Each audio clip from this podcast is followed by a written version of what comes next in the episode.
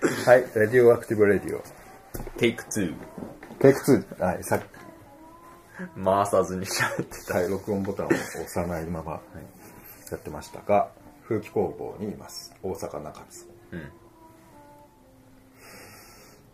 で、えっと、8月の24土曜日、8月25日曜日に、あの、いすみの、千葉のいすみの、パーマカルチャーと平和道場うん。で、味噌に関する集まりをしようっていうので、あの、味噌ギャザリング。味噌ギャザリングを。で、その、お互いのすごいギリギリの限られた会える時間が今で、もうミーティングをするのと、レディオアクティブレディオを録るのどっちやろうかっていう、言いながら、取りながらミーティングすることになったというのがうん今の。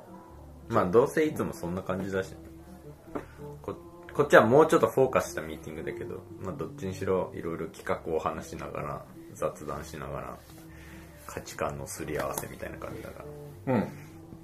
あんまりいつもと変わらないノリですね。ちょっとけ俺が敬語になる確率が増えるぐらいですかね。ね録音するちょっと他の人を意識すると。そうですね。公開ミーティング。えー、っと、じゃあちょっと始めますか、うんチェックインとかする？まあさっきしたから まあいいよね そう、なんかたまになんかチェックインしすぎてさ、え、またかよみたいなさ、ねこの間3回ミーティングして3回チェックインしてさ、まあ毎回違うんだけどなんか、俺めっちゃもうチェックインばっかりしてるじゃん今日みたいなさ。はい。日本チェックインと、そうそう。日本はチェックイン。みんな、今何を感じてるんだはい。はい。チェックイン反対みたいな。多すぎる。チェックインばっかしてんじゃねえか。あいつらーって言われて。まあ、何、何より。じゃあちょっと喋りますか。はい。味噌の企画。うん。えー、っとね、まあ一緒にカガリンっていうね、うん友達と今3人でうんうん打ち合わせをしてて、で、この前僕とカガリンで何回か、そのオンラインっていうかあ、ね名、前が変わって公平になったらしい。公平ね。元の名前が公平で、カガリンにっていうあだ名があったからそれになって、そしたらなんか今、いすみで名前を変える、まあ俺の周りの人たちがみんな名前を変えるのにハマってて、うん。だからマサがマサフミになったり。ゲンゲンがゲンになったり、なんかもう、しんちゃんがシンシアンになったり、なんかもうめんどくせえみたいな感じなんだけど、なんかみんな名前を変えるっていう、うん。まあオリジナルネームになんか目覚めたみたいな感じで、あーだから。名付けられた名前に戻るっていうので、今は公平らしいです。公平ね。はい。OK。公平と、今、いすみにいるんだよね、公平は。。そううん。で、海がイギリスに行ったりしている間に、う。うん。うん、ズームを使って、いろいろと詰めてきていて、で、それをこう、今このタイミングでね、今日7月の7日なんですけど、海とすり合わせて、で、OK、三者合意ってなったら、宣伝を始めようかなっていう、うん、感じなので、まあその今日は、確認のすり合わせうんうん。ですかね。はい。じゃあさ、うん。なんか始めたいのが、その、タカの意図？うん。なんかインテンション。うん。やっぱり一番その、軸としてうん。うん。うん。みんなと共有しながら大切にしたいうん。部分を、からスタートしたい。そ、それによってね、なんか、どのくらいすり合わせたり、方向性変えたり、確認するかっていうのが決まってくるから。うん。うん。うん。OK。この道場で、このタイミングで味噌のワークショップをやるっていう。OK。なんか、聞かれて、いくつかバババババってこう、ウィンドウが開くっていうかね、うん、なんか思い浮かぶことがあるんだけど、うん、なんか一番強く出てくるのは、やっぱゾーンゼロのエンパワーメントと栄養補給、うん。うん、かな。ゾーンゼロっていうのはつまり、まあ具体的にはやっぱり貝とか、シンシアとか、公平とか、うん。なんか自分にとってはすごく家族、うん。うん、インテンショナル家族っていうのかな。うん。なんかこう。ん、物理的なものを超えたファミリーだと思ってるから、なんかそこでゆっくりとみんなで需要してただ味噌汁を飲むそれ以外はもう何もしないぐらいの呼吸をしたり、なんかみんなで巻き割ったり火を起こしたりご飯作って分け合ったり、でそこでみんなで体動かして味噌作ったり、あとそこで疑問とか不安をなんか例えば共感で聞いてもらえたりすることが、起こること自体がすごくただしたいっていうのが大きい、一番大きい。ファミリーと養生タイムうん。で、なんか、こう、オプションでポコポコポコポコ後から湧いてくることは、なんか未来に対する投資、その、そういう場がこれから生まれる、うんうん増えていくといいなとかね。単味純に。噌味噌インフラね。味噌インフラとか、うん、道具を借りあったりして、うん。みんなが道具を持ってなくてもあの味噌を作れるようになるとかあとなんか人にやっぱり渡す時にちょびっとは説明がいるみたいな時に、うん。うん、これはね米味噌でねとか、うん。うん。まあそんなぐらいのプチメディアにみんなでなれるためのエンパワーメントとか、未来に対してその場があることで次どこにつながるかっていうことがポコポコあるけど、うん、なんかコアはやっぱりそのその時の Be Here Now 自体がすごくエンパワーされてることだから、なんか、うん、とにかく誰かがそこにいてくれて一緒に需要と補給ができたらっていうのが一番大きいかな。うん。うん。ナイスうん。Sounds good. うん。まあねちょっと背景を言うと道場でなんか味噌作りが一つのその文化の土台。やっぱりその養養生施設としてもなんか本当に疲れた人とか調子が悪い人とか絶望しているうん平和活動家とか、そういう人たちが来てなんかちょっと休んでより健康な状態になって、うんうんうん。でなんか本当に自分はい。えー、先ほどですね、前にも一回、確か電池が切れたことがあったよね。あ、覚えてない？なんか、駒沢のジャムハウスで、バッテリー買いに行って。続けてなんかもう超謎のなんか散歩しながらサイレンが鳴ってバッテリーも切れる録音みたいな。そう。で、海が公園で座ってる時に蚊に食われて、蚊への嘆きの話がそこから何分かあった回がありましたね。初初期の。はいまあそういうことで、うんテイク3になりますはい、すみません。最初はボタンを押し忘れ 2番目はバッテリーが切れ これでこれもなんかどっかでなんか何かがありそうだけどはい。はい、なんだからどこのどこまで話したかも分かってなくてそれを聞くのにもバッテリーが必要っていうあそうね。さっきどこで切れたかな切れたまま多分何分か喋っているのいいで話してたのにな。いい話してたよね、まあじゃあ。とりあえずさまあ一番大事なポイントは たびたびチェックしないとね、まだついてる。はい大丈夫だと思います。電池レベル音がはこれは。回ってるだけで。そうこれちなみに違う違うレコーダーに変えたんです。はいえっとまあその道場のビジョンとしてうんさっきそのね、なんで道場でこのタイミングでこのワークショップ、味噌のワークショップやりたいかっていう話で道場のビジョンの一つとして養生施設、うん。人を養ってなんかもう体と健康を回復さする、うん。できるような場所を作りたいっていうのでだからそれとはすごく一致してるし、うん。なんかもちろん来た人特にそのずっと関わってる人住んでる人、うん。協同組合に関わってる人の健康を養うっていうのもあるし、うん。俺の家族とか、うん。でもなんかその波紋が世の中に広がっていくっていうことも、うん。なんか道場はメディアでもあるしうん。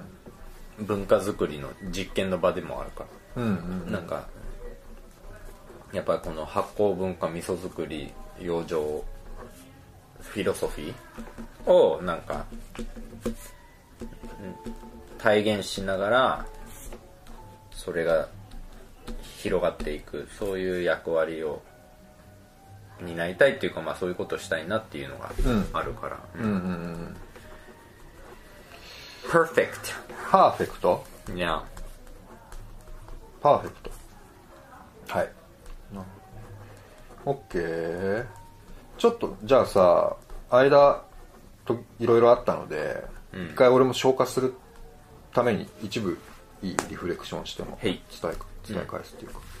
うん、まあ僕がその今回何を大事にしたいと思ってるかって話をした後に海が言ってた道場としてのビジョンの話で、その養生施設、うん。うん、でそれはなんかいろいろ活動してる人たちが例えばあのそこで需要を補給したりもするし、なんか大事にしたいことを思い出したり、うん。整理したりリメンバリングうん。したりするっていう思いがあって始めた場だからっていうことを言っていて、でそのうん場って言った時にそこにいる人はそういう人たちもいるけどそこに来てる人とかそこで暮らしてる人たちとかそこを支えてる人たちとか家族とか、うん。自分の家族とかを養うっていうことも含まれるうん。から、うん、なんかそこがすごく合致してると思ってるっていう、今回の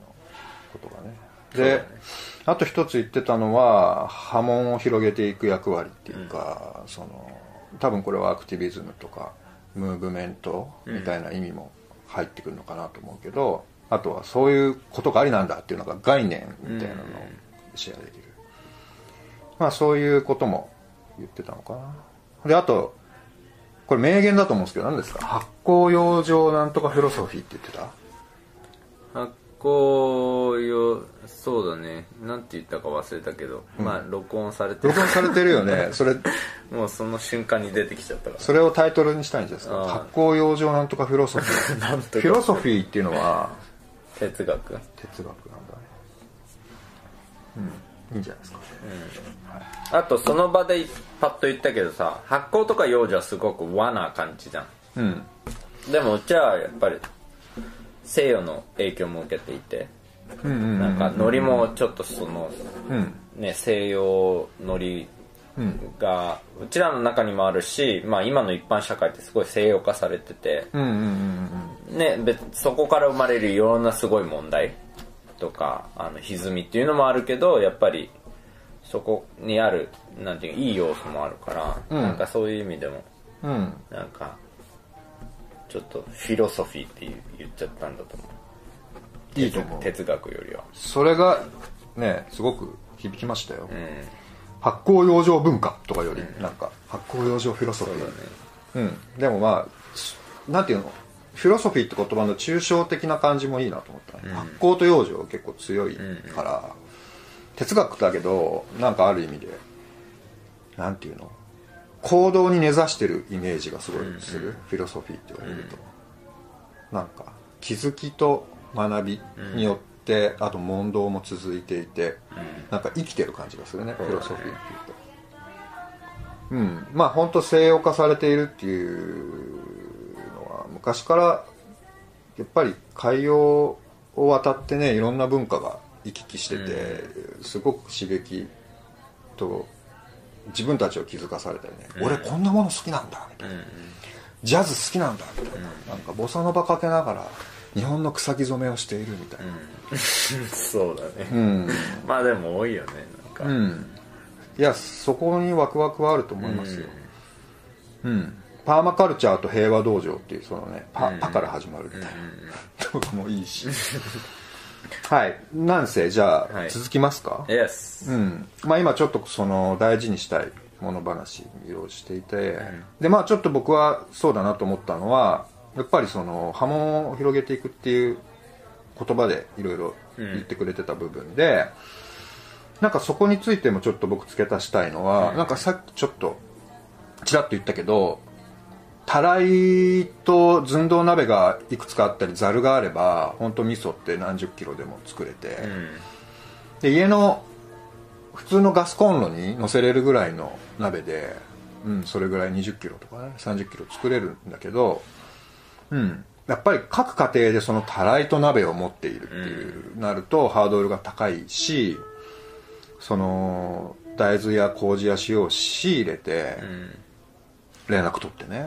でふ後で振り込んでとか、なんかそこもハードル高い原因になるからなんかそこをこう地域の中でサポートし合えたら、うん。じゃあ私いつでも仕入れしとくから、うん。取り来て取り、うんうん。そこに取り行くだけで大豆と麹と塩が麹屋さんでも大豆屋さんでも塩屋さんでもない人がコミュニティの中で分担できたり、まあ、道場にたらい鍋とかがあって、うん。備品リストとか書いてあって、うん。で借りたい人がそこで空いてる日に書き込んで、私この日たらい4つ借りたい、うん。で道場でみんなで洗って管理している、うん。とかそれツールライブラリーとかって言えると思うんだけどさ、そうだねまあ共同組合にも似てるよね。うんなんかそういうものの型になるものを、うん。なんか味噌作りを25日にするんですけどしたいなと思ってる、うんうん。なんか味噌を作るっていうたらいの中の話うん。もあるけど、もう少し自分たちをみんなで俯瞰して、ん。この場自体を次にホールドするときにうんうんうん。どういう役割分担でできるかなとか、そうだね。うん、じゃあ私その時にひたすら味噌湯を供給する味噌湯スタンドやるわとかね、まあ本当に参加のありようも実際にそこでね25日味噌作りできながら喋れるとすごくいいトーキングサークルになると思うからそううん、なんかそういう意味でも期待してるとこがあるかな。ナイス。うん、素晴らしいと思でちょっと中身いってみますか？ううん。うん。なんか付け足すことがなければない。妄想は増えてるけどなんかとりあえずちょっと抑えようと思って。味噌妄想っていうのね。アルファベットで書くとかっこいいんだよ。MISO あ。MOSO ああそうだ。T シャツ作ろうか。味噌妄想っていうの。T シャツ作ろっか。草木染め。でえっ、とちょっとタイムテーブル的なところにいきなり行っていい？流れのイメージ、はい24日はなんとなく2時ぐらいからご飯作り。2時ぐらいから4時5時ぐらいまで、うん。外のかま外にかまど組んで、うん。ブロックとかレンガがあれば、まあ、岩とか石とかあれば組めるからさ。で大体鍋もどんな鍋があるか俺分かるから。それであの味噌汁とうん。ご飯を炊くのだけやってであのブラウンズフィールドのデコさんに、あの浩平が連絡を取ってくれて、うん。デコさん来てくれるのね。わで夜ーのお中島デコマクロビのはい。なんだろう。マクロビで知られてる人。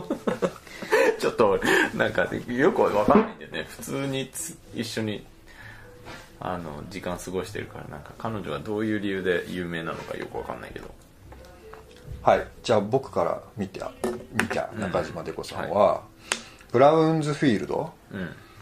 ブラウンって僕のは僕は玄米のことを一つ思い浮かんだのかなとかもあっていろいろな意味があると思うけど、うん。でなんか僕のイメージはそのすごくシンプルな方法と考えで、お米とか野菜とかご飯とかも作ってて、でシンプルだから結果オーガニックになるみたいな、うん。なんかすごく自然な感じ？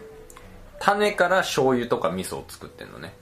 おうすごいね。育てるところから。でそれをカフェで出してるの。だからどっかから買った、ね、大沢のマクロビのオーガニック醤油とかじゃなくて自分たちでうんうんうん。種を取って、ん。植えて、うん。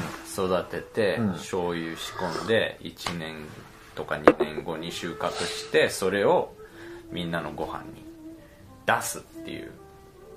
やばいですね。かなりやばい。でそれを若い人たちに何年も教え続けてなんか古民家生活を共にする。なんかちょっと一種のジャパニーズスタイルエコビレッジみたいな。さ、うん。いすみうん。近所そう近所まあ姉妹道場みたいな。うん妹なんですね。うちらは妹。うん。やんちゃな妹。うん。じゃあ姉貴が来るわけですね。そうだね。お姉さん。まあ大先輩だね、ん。デコさんは。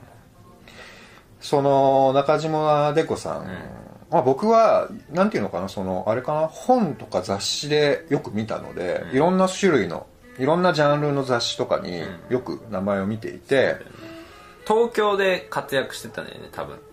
ちょっと前はちょっと前っていうか。文章とかで？とかマクロビのなんかカフェをやってたかシェフをやってたかちょっとわかんないけど。モデルもやってたのかな。ん。まあね。ね。今そういう感じじゃないけど。ですね。うん。タイムテーブルの話が進まない。でデコさんの紹介で盛り上がるデコさんが参加してくれて、はい。であのですね一汁一菜っていう言葉があるんですけどこれはなんか宣伝の時とかに一応なんか定義っぽいのがあるから、ん。それも足しといたらいいと思うんだけど一汁一菜ってどういう意味？1汁1ナッパ。でなんか味噌汁とご飯とおかず一品ほどみたいな。うんぐらいのなんか厳密なラインはないんだけどそのこっからここまでみたいな漬物におひたし足したらもう一汁一菜じゃないみたいなのはないんだけど、まあ要するにおかずをすげえ多くしない偏らせないで軸をその味噌汁と穀物。シンプルに食べるってこと？うん。そうだね。それが多分室町時代ってか鎌倉時代室町時代ぐらいから味噌をすり鉢ですって、お湯に溶いて飲んで味噌汁が始まるんだけど。へえすり鉢でするんだ。すり味噌とか言って、この粒があるじゃん今目の前にあるのもさ。でそれをすると麹のが粒？麹の粒これはだって麹じゃん。麹の粒だね。麹じゃあ麹を潰すの？豆を潰すの？どっちも。豆ももう仕込まれてる時にすげえクリーミーなのもあれば、ちょっと残ってたりもするじゃない、度合いによるじゃん、うん。それもする。うまみが増えるとかさいろいろあって。そうなんだ。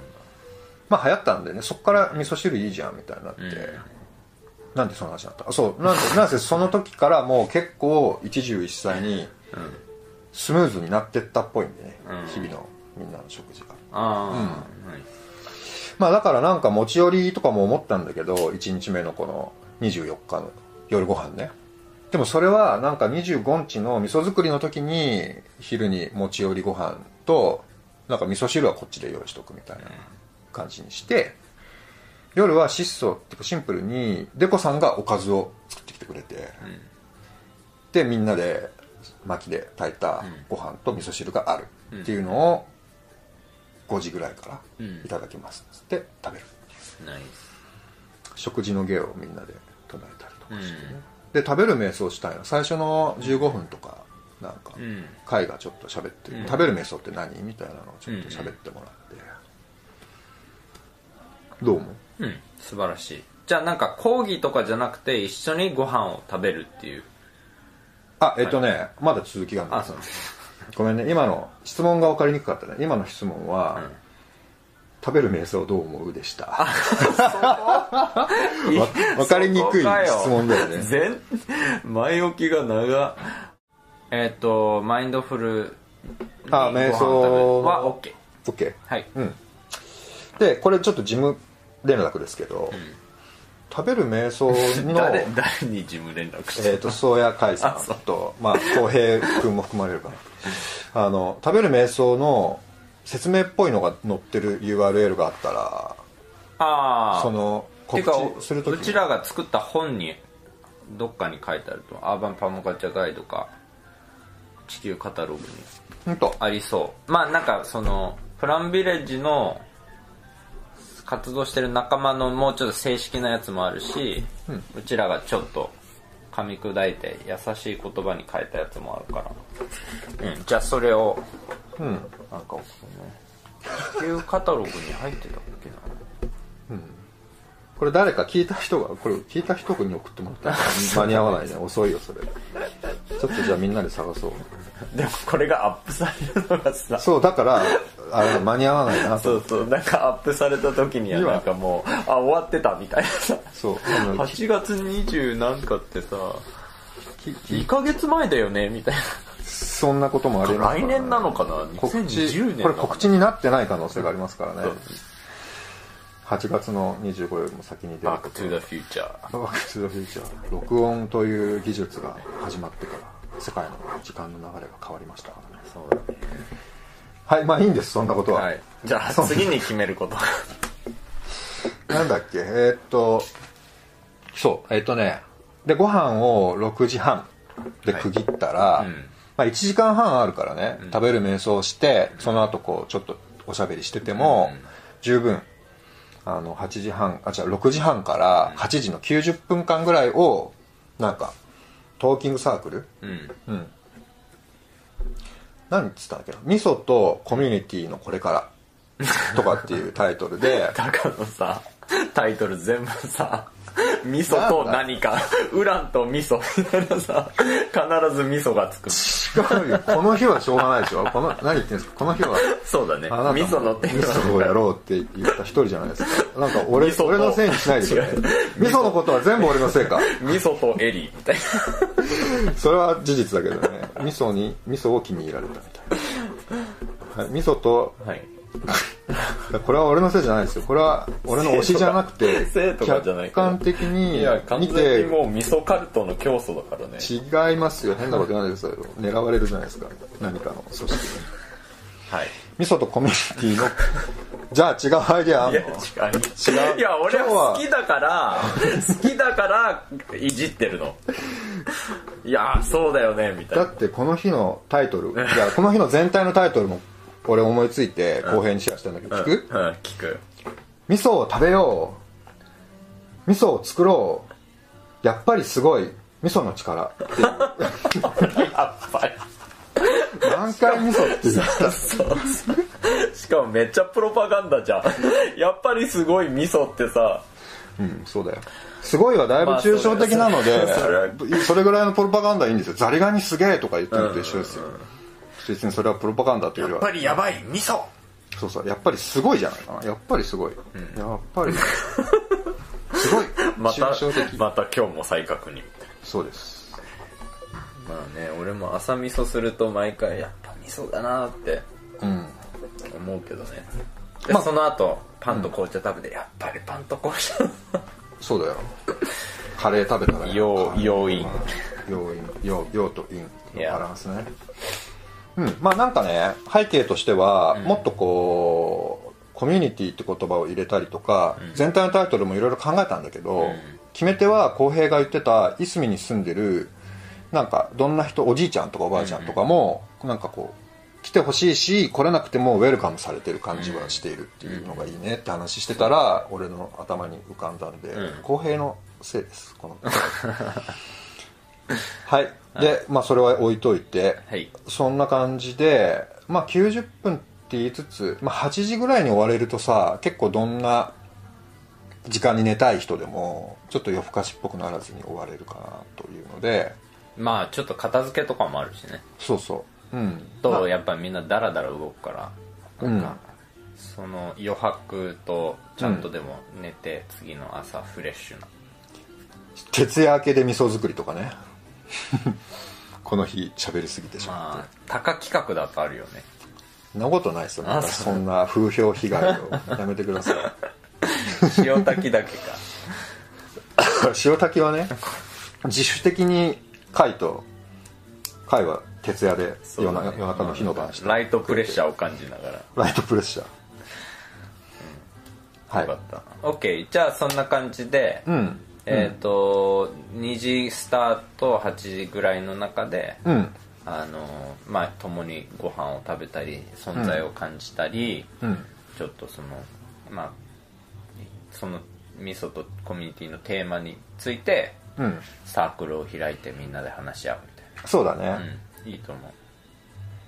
でまあ浩平も言ってたけどなんか「みんなで語ろう」っていうタイトルと、うん。トーキングサークルっていうのを両方出したの。うんうん僕がね。うんたらなんか語ろうになるとなんていうのかなその言葉を発することをどこかこうちょっと促されすぎてる感じがして、喋ることがメインみたいな。うん、なんか聞いてたいだけなんだけどいていいのかなみたいな、うん。人もそこに入れるようにするにはなんかよくわからない言葉の方がいいかもって言ってて。トーキングサークルだとなんかそういうイメージがするって言ってて。まあ未知への招待でもあるからねうん。やっぱりなんとなくちょっと面白そうで分かるところと分からないところがあるとうん。それに惹かれる人っていうのもいるしね。うん。ぜひ。で参加入場料がギフトっていう風にしたらいいねって話をしていて、かな？それが1日目です。Sounds good で大豆を浸水して浸水水につけて、朝の明日の準備をして、25日は僕は多分8時か9時ぐらいから火起こしをして大豆を茹でてます。茹でます。真夏に。真夏に。もうすごい光景なんだよこれがまた。8月うんあれだね。暑いでしょまだ。日本の暦では秋に入りましたが秋の始まりはだいぶ暑さの名残がありまして。ね少々とかの時期じゃない？まだ暑いよね、全然。まあでも本当にその日によるよね、曇ってたら暑くないし。まあね。まあなんせそのとにかくね大豆茹で始めるところはまあ回としてスタートっていうよりは、10時ぐらいからあのーその大豆の火を見ながらなのか中でなのか分かんないけど話す時間をなんか豆味噌米味噌麦味噌の違いとか、うん。あと原材料の話とか、まあなんか深まそっちに話がいったらだけど塩ってどうやって作られててどう流通してて、どんな違いがあって。ね浩平も塩作ったしね。本当？うん。こそこそこで浩平とタカをつなげたらいいかなと思って。浩平が急になんか塩を自分なんか漁師さんがと出会ってでいすみの、うん。でその漁師さんが塩を炊いてるっていう話からあじゃあやってみようってなって2回塩炊いたんだよ。自主的に。道場で？そう。うーん。多分。でなんか全然俺知らなかったんだよ。あそう塩炊きしてるみたいなさ。うーん。いいですね。うん、だからもうすでに、なんかね昔言ってたのはもう塩からうん。味噌を作るみたいなさ、うん。っていう話もして、うん。ねその時期が来たらうん。なんかやりたいなと思ったけどねそれもすごくいいよね、うん。やっぱりブランズフィールドみたいに種から醤油とか味噌を作るようにやっぱりねもう塩炊きからうん。味噌を作る、塩炊いて種植えてうん。麹育ててみたいな。うん。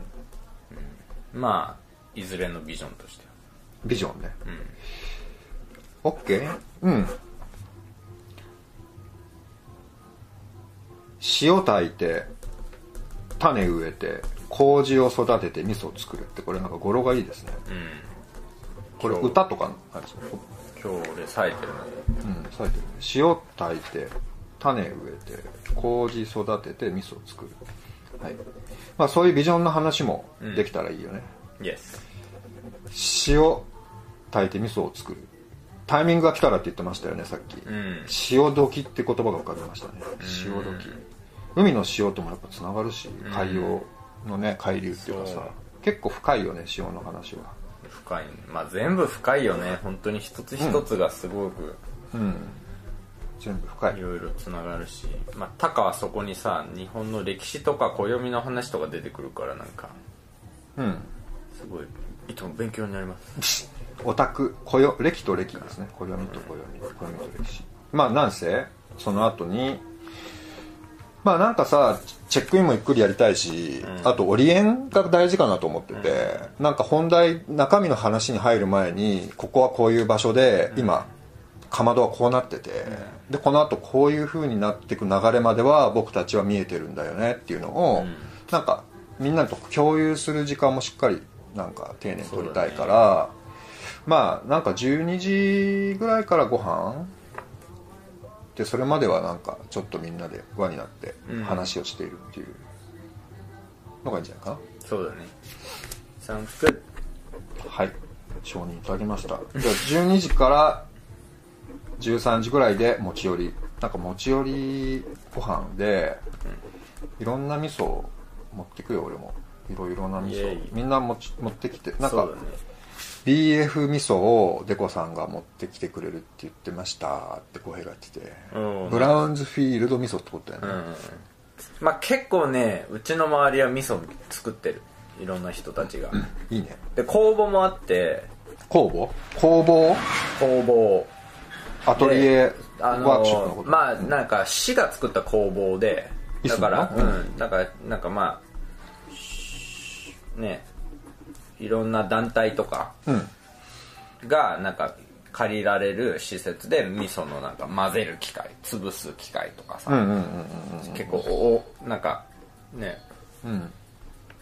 小さな工場みたいうん。なところがあってそこでいろんな団体がまあおばおばさんたちが結構多いみたいなんだけどなんか時期になるともう全然借りられないみたいな。さでブラウンズフィールドも100キロやったのかな去年。うんうんうんうん。なんか200まあそれぐらいやって。うん。だから結構ね味噌を作ってる人が周りにいっぱいいる。いいですね。で麹を育ててる人もいるみたい。うん。いいですね。で米もあるし大豆も育ててるし。いいですね尽きないですね話が。そんなことをやっぱりやってると昼までお話ですね。そうだね。うん。でちょっと僕も拾っとくよこういう言葉をね、うん。コミュニティとか。あと、カルチャーの話前したっけ？そのカルチャー？微生物？うんうん。うん。の集合体をカルチャーって呼ぶの。英語では。で文化もうんカルチャーじゃん、うちらの人間の文化、うんそれがすごい面白いんだよ。だからそのでサティシクマールにその話聞いててなんか結構そのつながり？うん。カルチャーってなんか of the earth 土からみたいな話だった気がするけどちょっとちょっと覚えてない。あの、うん。うん、後でまた確認するけどでもその話もすごい面白いと思う。やっぱりそのカルチャー微生物カルチャー人間カルチャー、同じカルチャー。うん。微生物カルチャー人間カルチャー同じカルチャーこれも誰か音楽つけたらいいんじゃないですか？はい。どんどん微生物。どんどん曲のタイトルができていく微生物カルチャー人間カルチャー。傭兵に送って作ってもらおうか。本当ですか絶対作ってくれないでしょ。依頼が殺到して大変なことにならないように願いますが。はい。えーっとそうですね。人間カルチャー微生物カルチャーみんなカルチャーサティシュクマールあのアーサー・ビナードさんも同じこと言ってたね。でカルティベートって言葉も言ってた。うん。なんていうの？そのみんなでほぐしていくみたいな。うん。ことの集合体オーガニズムうん。だよね。なんだっけ？うん。でちょっと先に行ってみようと思うんだけど もうこの話もしたいんですけどね。そうだね。ちょっと時計が気になり始めて、はい。えーっと 13時ぐらいからだな。13時からまあ15時2時間あれば、うん。みんなで味噌が作れますので。まあここはもう味噌作りでうん。そこからなんかクロージングうん。を1時間ぐらいしてここはなんかチラシには書かないよけど収穫とかお祝い。うん。なんかその日にみんなで何を収穫できた、うん。何どんなお祝いがあるか。なんか感謝とかねあとまあ嘆きとかがあればそれも聞けるぐらいゆっくりやれたらいいけど、なんかこんなことが湧いてきたみたいな、うん。うんなんか自分の日々の暮らしのことを思い出しちゃってみたいなこととか、なんかこれをもっとお親とも共有したいのになっていうのが湧いてきたとか、なんかそれぐらいのこともホールドし合えるといいなとは思うから、うん。まあ1時間ぐらいちょっとクロージングの時間を取ろうかな、でそれをなんかあんまり地元に配るチラシとかに嘆きと収穫とお祝いをとか書いとくと、なんだってなるかもしれないので。まああんまり 詳しくは書かなくていいかなと思ってて、ここはね。で同時にそのまあ今ちょっと出てきたからシェアしておくとあのチラシを配るしそれがなんかネットで告知するもののフォーマットになるんだけど、そのテキストが、それは共通だけどそれをなんかこう海とか俺とか浩平とかみんながネットで宣伝するときはなんていうのパーマカルチャーとかコミュニティっていうものを考えるときに味噌は大事だとかっていうのを載せて書けば、あんまりそのパーマカルチャーとかいろいろ横文字並ぶと分かんなくなっちゃう。人向けのチラシには載ってないけど大事なことはまあ。プラス載せてくっていう感じでいいかなと思う。地域の人となんかどっちかっていうとネットでつながってる価値観世界観を共有している人と、うんちょっと表現の仕方を変えて。そうだね、これはなんかだからなんか大事なことだと思うから補足すると、やっぱりこう差別してるとか裏表を使ってるってことではなくてなんか受け取りやすい渡し方でね渡すっていう、伝えたいメッセージがその人に伝わる表現を選ぶっていう、そうだね、でで一応ねあのー告知のなタイムテーブルには16時から片付けっていうのも書いとく、OK うん、で残れる人そうするとなんかこれはすごい不参加の自由っていうなんかすぐ帰る人が罪悪感持たないことはすごい大事だけど、だからセンシティブだけど、なんか片付けまで一緒にやってくれる人僕が一番パッと浮かぶのは多分薪で炊いたらすすがすごいつくから鍋ね、鍋を洗うとかたらいを洗ってそれ干すとか、あの干しとくのかに後で取り込むのか、まあその辺のこととか麹とかいろいろほうきで吐いたり、んいろいろこう。まあその辺は一応ウェルカムっていうかオープンにしとこうかなと思って、そうやって書いておきたいでまあ5時6時ぐらいにはなんかスタッフもみんなでスタッフっていうか関わった人みんなで夕ご飯食べてうん。ゆっくりチェックインできたらんいいんじゃないかな。Sounds good. うんあとどっかのタイミングでうん。あのー海に飛び込めるといいかもしれない。うん。海ね。どこだろ多分暑く暑いしやっぱね大人数で一緒にいるとちょっとなんかあーみたいになったりもするから。あのまあ終わってからなんか片付け終わってからみんなで行くっていうのが一番シンプルかもしれないけど多分どっかでクールダウンしてちょっと浄化されてプラスあそっか海からしようみたいなさ。うご飯の後は？ご飯の後ってすぐ動くの好きじゃない人いる？でもどうせ味噌作りで動くのか。まあ動きが違うけどねだいぶ。まああの消化にはそんなに良くないと思うけどなるほど。でもリフレッシュにはいいんじゃない？眠くなるしさ、うん。いいと思う、味噌作りうん。の、まあ昼の後がいいいいんじゃない？昼のちょうど暑い時期だし。昼ご飯前か後だな、どっちかな？海に飛び込んで出てきてスイカ割って動くみたいうん。スイカ割ってね。海とスイカね。な めっちゃなんか日本の夏ご飯の前と後どっちがいいかな？味噌の話をきしてみんなでもうそこから海入って上がってきた勢いでご飯を。運動した後の方がご飯美味しくない？美味しいけど確実に眠くなると思う。ああその後？海入って日に当たって体を動かしてはしゃいでご飯食べてお腹いっぱいになって味噌作りが難しくなる？うんちょっとなんか多分体がしたいことと頭がややこういう流れだよねっていうところで分離が出てくるんじゃないかな。そっかじゃあ。と俺は思うけど。うん。その意見を大事にしたいです。うん。まあちょっとそこも公平とチェックしてもいいし。じゃあさちょっともう一回聞かして。海その持ち寄りご飯をしました。その後に海に行って。行きたい人は行く。行きたい人は行く。そうだからちょっとや横になってなんかまあ休憩を入れるっていうのでいいと思うでそれが海に入るの休憩になるのかなんかちょっと昼寝するのが休憩になるのか一人の時間を取るのかっていう感じでなるほど。フリー養生 just do choose your own adventure 自分が選びたい冒険を選ぶみたいな感じで海か昼寝かまたその他。マクドナルドに行ってアイス食べた。OK フリー養生タイムだね。そう。フリー養生タイム with アドベンチャーね、うん OK じゃあそれを含めて昼の時間を長くしよううん、2時間ぐらい取ってけんじゃんご飯と休憩で2時間、でまた食べる瞑想からして。Yes で味噌作りをして終わり。うん。じゃあこれでちょっとタイムテーブル作ってみます。はい。ありがとうございます。であとはあれ入ってた？あの道場の道場説明を。テキスト？もしテキストっていうかさその場で説明した方がいいよね。ああこのイベントの中でね。そうそうそう。なんか2つの説明があってまあ、道場の理念とかなんか何なのここはっていうもしその知らない人が来た場合うん。そうだね。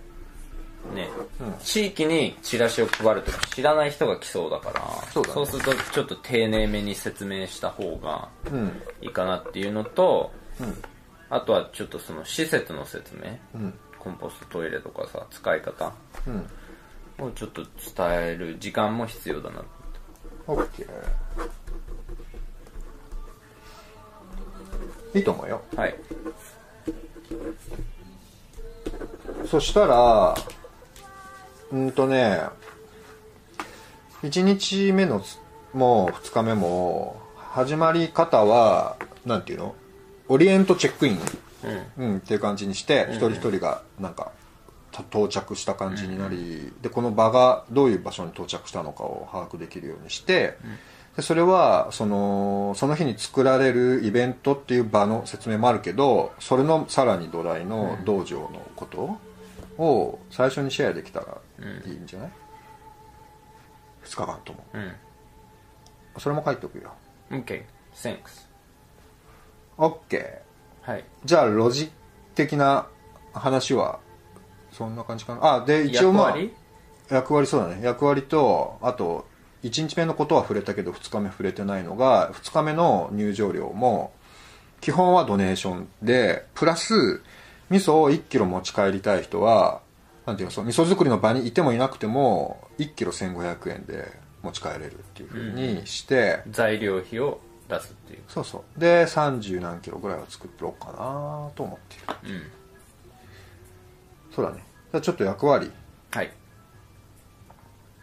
じゃあなんか自分がやりたいと思っているとかもう見えてること？うん。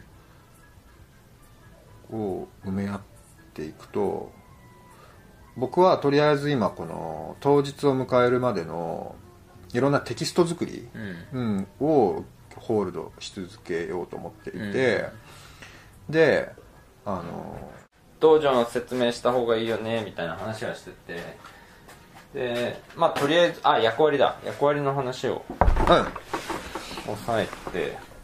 そう。カガリンがえーっと告知の部分でチラシ作りとかをしてくれていて、うん。であとねまあ今その上げ合うそういう役割のことを上げ合おうみたいな話をしてるけど、とりあえず今浩平君が言ってるのはさっきのツールライブラリーじゃないけど、うん。うん備品リストを作るとかあと僕が道場に送るもの、うん。道具とか材料とかね、それをこうキャッチして管理してくれる。うん。っていうのはやってくれるやりたいって言ってる、って感じかな？Sounds good うん。まああと相乗り募集中っていう感じだね。何に？うーん。例えばその当日前日とかに道具を揃えたりうん。確認したりとか、あとなんかじゃあもう説明のボードとか作っとこうかみたいな。亀味噌と豆味噌とはうん。みたいな。なんかそういう風に乗っちゃってうん。いける要素は要素とかそういう風には気持ちの上ではしとこうかうん。うんうんみたいな Sounds good うんそんな感じかな。まあそこまでがすり合わせ。でこっからはもうあんまりこう会が具体的にミーティングとかなんかを提供しなきゃいけないっていう風にならないうん。デザインでやっ助かります。ていけるねっていう。時折のチェックインぐらいうん。がそれは全然ウェルカム。うん。って感じじゃないかな。うん。あと一筆ちょうだいみたいなさなんていうの？そのこれをうん。説明、広めるときに、うん。まあ会が自分のブログに書いたらそれを使わせてもらうとかが一番多分楽だけど、うん。そうだね。お互い。まあそういう感じの連携がちょびっと出てくる感じ。はい。ということで、えー今日は sound soun 今日のクイズですけどもここまで聞いた中でえー今日回は何回 sounds goo good って言ったか。これが、あのーホールインワンの方はですね、えー、ともしかしたら味噌に関する何かをもらえるかもしれません。はい。お問い合わせはブログの方からね、まあ、あのリスナーの声っていうようなページを作ったのでね作りましたよ。ありがとうございます。はい。なのであの見てみてください。ブログがありますからね。更新されないこともありあるブロこれグです。タカのタカがやっている「レディオアクティブ・レディオ」のブログだよね。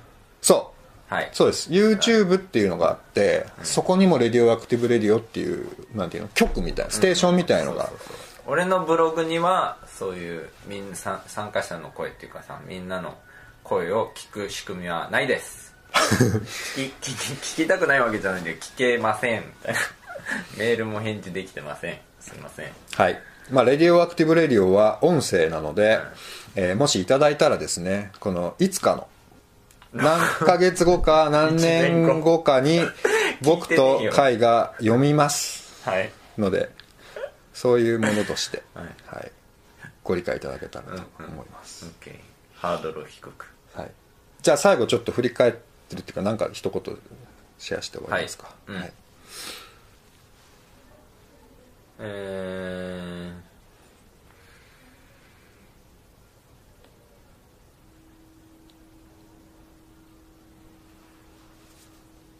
ーまあいい喋っちゃってどうぞ。えっと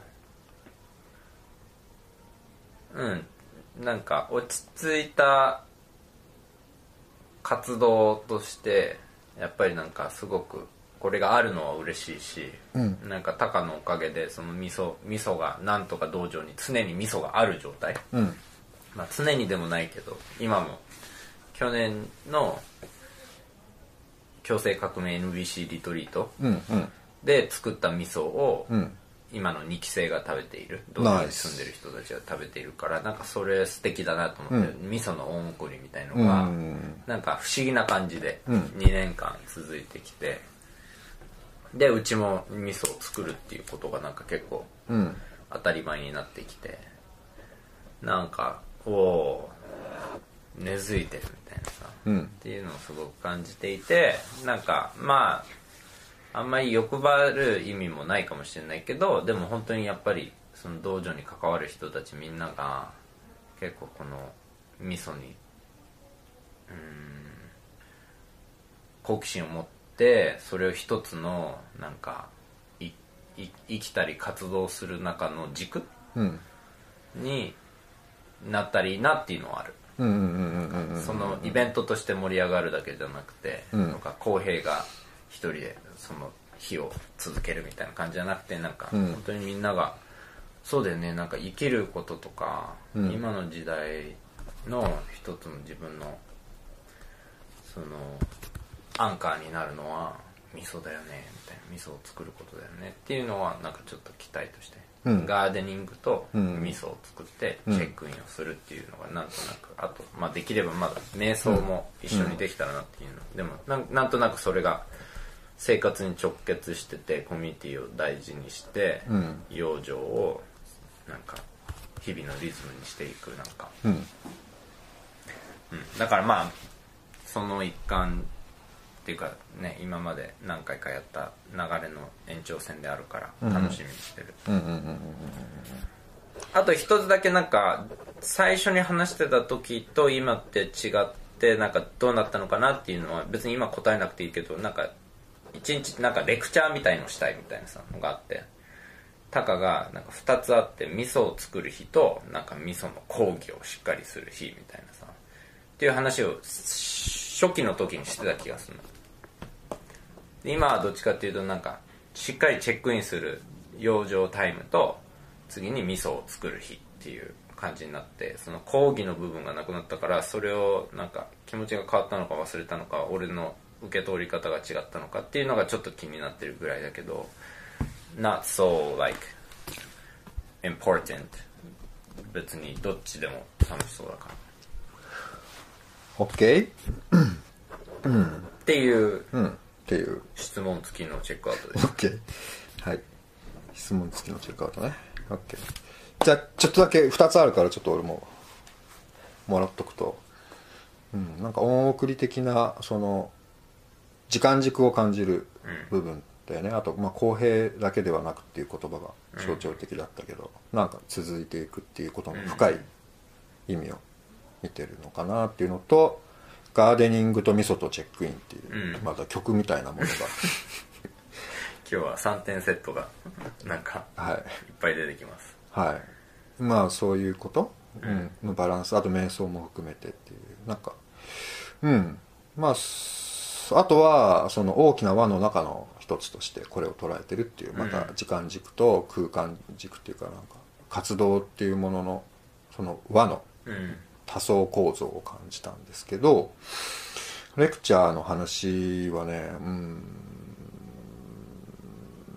そうね忘れてたし今も聞き今聞いても言ったっけみたいな感じなんだけど、こういうことかなっていうふうにちょっと推察するとあのねじゃあ今どうなってるかっていうと1日目の中で多分トーキングサークルとかご飯を作ってる時とかに多分生まれる気がするんだよね自然に。そのうんうん。なんていうの土台の情報の共有ぐらいの感じでこれは大豆でこれはここから来ててとかさ。これ茹でるとどうなるとかさ。うん。まあなんかそういう自然な中で起きたらいいなっていうのでなんか満たしたいニーズという部分ではなんか減ってないっていうかそこは。うん。なんか学びとか僕自分たち自身が進歩するとかあと伝え方の学びにもなるし伝える人にとっても、まあ、そういうことはなんかトーキングサークルでもご飯中でもご飯作り中でもできたらいいなと思っててで2日目はとりわけ午前中結構そういう話ができるなとかもあるんだけど、あともう一個ねこの企画をしてる途中この何ヶ月か前からカイト下手したら1年ぐらい前から話しているから、あのその過程で起きた変化として僕が今多分それがあるのかなと思うのは、なんて言うんだろうな。それが話せる空気と時間がしっかりあればなんかそのレクチャーを通じて得たいものが違う方法で得れたりするっていう手応えがこの1年ですごく増えてる。うん。からなんか座学だとね含まれにくい人が出ちゃうんだなとかも思ったんで、ね。なんかもう知ってるよっていう人とか、ちっちゃい子とかなんかうんうん。その言葉が全部わかんないみたいなうん。人は、うんオッケーオッケー。うん。多分マークがここに来んだよね。多分かわかんないじゃあそろそろ終わるからね、はい。終わるもんね、うん。まあじゃあそそこは今の話は補足だからいいや、そんな感じです。オッケーうん。ーありがとう。うん。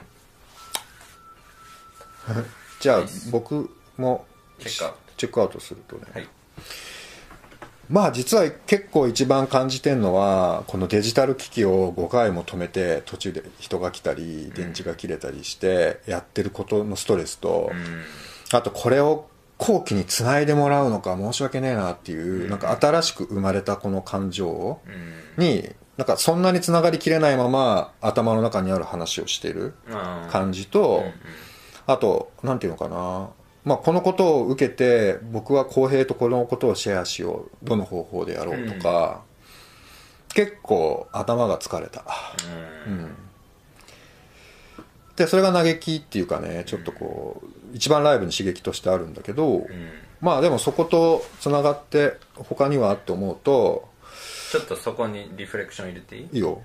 うんとなんかまあいろいろ思ったほどのフローがなかったりなんかそのこの話と別のことがうん。ライブで起きたことによってなんかそこから自分が受け取った影響うん。体とか心の状態としっかりつながる間もなくなんとかなんか進めようとしたりして、ね。うん。その間にちょっとああじゃあそれがどういう影響をこうきくんに与えるかとか、うん。なんかそういうこともうん考えてなんとなく頭の方でいろいろ話して話は進んだもののなんかちょっと大切な体とかうん心のディープな状態を含めることができなかった嘆きとか、うんうんうん。そこからのストレスうん。も感じてるのかな。そうだね。でそれが一番目につくっていうか五感にまず来るものででそれよりディープなとこにあるのはすげえ安心とかかな、うん。なんかこの回と共有したいことと公平と共有したいことと、うん。なんか録音したものを聞いてくれる不特定定多数の誰とも、なんかみんなに聞かれてると思っても話せる。うんっていう空気に自然になった気がするから、うん。なんかそういう意味ではすごく気楽さがあって、うん。さっきの刺激に引っ張られない感じで、うん。すごくこう楽しかったね。うん。うん、あと回のリリックっていうかなんか結構歌詞みたいだっていうのをメモってて遊んでたから、うん。なんか楽しみながら過ごせたよっていうのが、うん。一番でかいです。大きさとしてはでかいです。それが見えにくい手前の刺激がいくつかあるけど、はい。楽しかった。楽しあとあれあれも感じたね。実験科学みたいな、うん。ミーティングしながら録音しながら配信もしようとしているっていうこの、で日常のいろんな対応に。そうそうそう。マッドサイエンス。そうだね。狂ってます、まあこういう感じでミーティングをやっていますはい。まあはいそうですね。じゃあはい。うん今日はこんなところではい。閉じましょうか。ははい。いではなるべく後期がせかされない感じで、うん。いいタイミングで、こうはい。きくん本当にありがとうございます。本当にありがとうね。はい。すいません7本になりましたが気楽につないでいただけたらと思います、ではありがとうございました。はい See you See you